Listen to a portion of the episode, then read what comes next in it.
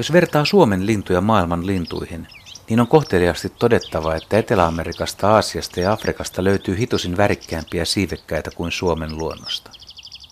Se ei kuitenkaan tarkoita välttämättä sitä, että ne olisivat kauniimpia. Liian moniväriset linnut voivat olla jopa hieman epäuskottavan näköisiä, keikarimaisia.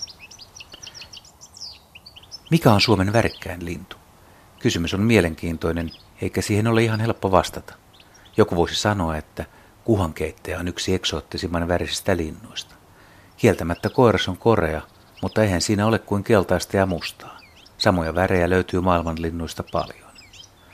Suomalaista linnuista, jos nyt lintuja saa tällä lailla omia, värikkäitä ovat esimerkiksi ristisorsa, sinirinta, meriharakka, suokukko, tilhi, järripeippa, punakylki, rastas. Ja fasaani, se vasta värikäs onkin, mutta fasaani ei taida läpäistä seulaa, se kun on istutuslaji. Mennään tämän viikon luontoääneen. Lyhyt tuttava piiri Kallu paljasti, että Suomen värikkäimmän linnun titteliä pitää hallussaan tikli. Sen päässä on punaista, valkoista ja mustaa. Nokka on vaaleahko ja tummakärkinen. Värit eivät lopu näihin. Vatsapuoli on valkeahko, selässä on ruskehtavaa, siivellä keltaista ja mustaa, yläperässä valkoista. Värikuviot ovat niin vahvat, että tiklin näkeminen jää mieleen erikoisena kokemuksena. Kun olen näyttänyt tiklin kuvaa, jotkut ihmiset ovat epäilleet sen olevan ulkomaalainen, jonkin sortin kanarialintu. Jos jollain lintulajilla menee Suomessa hyvin, niin tikleillä kyllä menee. Tikli on yleistynyt viime vuosina todella nopeasti. Se on tosin edelleen lähinnä eteläinen laji, mutta laajentanut silti elinalueitaan selvästi ja noussut myös länsirannikolla aina Perämeren seudulle saakka. Karkeasti ottaen raja lienee jossain Oulu-Joensuu linjalla, mutta pohjoisempanakin tiklejä voi havaita.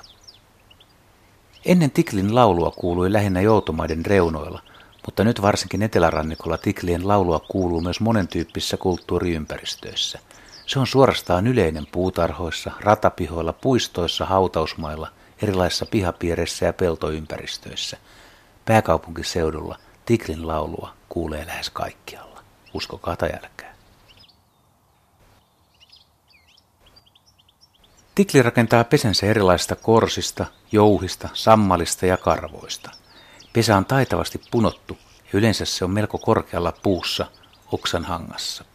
Joskus pesän voi kyllä löytää ihan puolesta toista metristäkin, joten jos epäilee, että on pesäpaikalla, saa katsella myös välillä eteensäkin.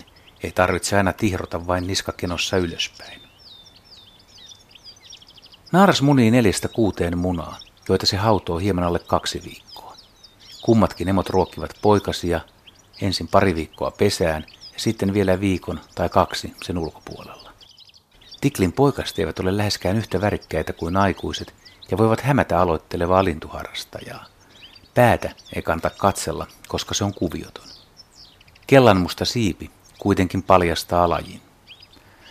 Jos kevät ja alkukesä ovat suotuisia, pesintä sujuu hyvin ja mahdollistaa toisen pesyeen. Tämä kevät ja alkukesä olivat tunnetusti kylmiä. Tiklien ravinto ovat puiden ja ruohojen siemenet sekä kesällä monentyyppiset hyönteiset. Tiklin nokka on terävä ja sillä on helppo irroittaa takiaisten, ohdakkeiden ja rikkaruohojen siemeniä sekä napsia erilaisia selkärangattomia. Tikli on osittaismuuttaja, eli osa linnuista, valtaosa siis, lähtee talvehtimaan Länsi-Eurooppaan. Muutto käynnistyy syyskuussa ja päämuutto on lokakuun alkupuolella. Loput jäävät talvehtimaan Etelä-Suomeen. Tiklejä näkee siis myös talvisin pikkuparvissa, varsinkin takiaispuskien reunustamilla täyte- ja joutomailla. Ja onhan tiklistä tullut myös ruokintapaikkalintu. Se voi siis ilmaantua talvipäivänä ruokintapaikalle särpimään erilaisia antimia, siemeniä tai talinmurusia. Olkaapa ensi talvena tarkko.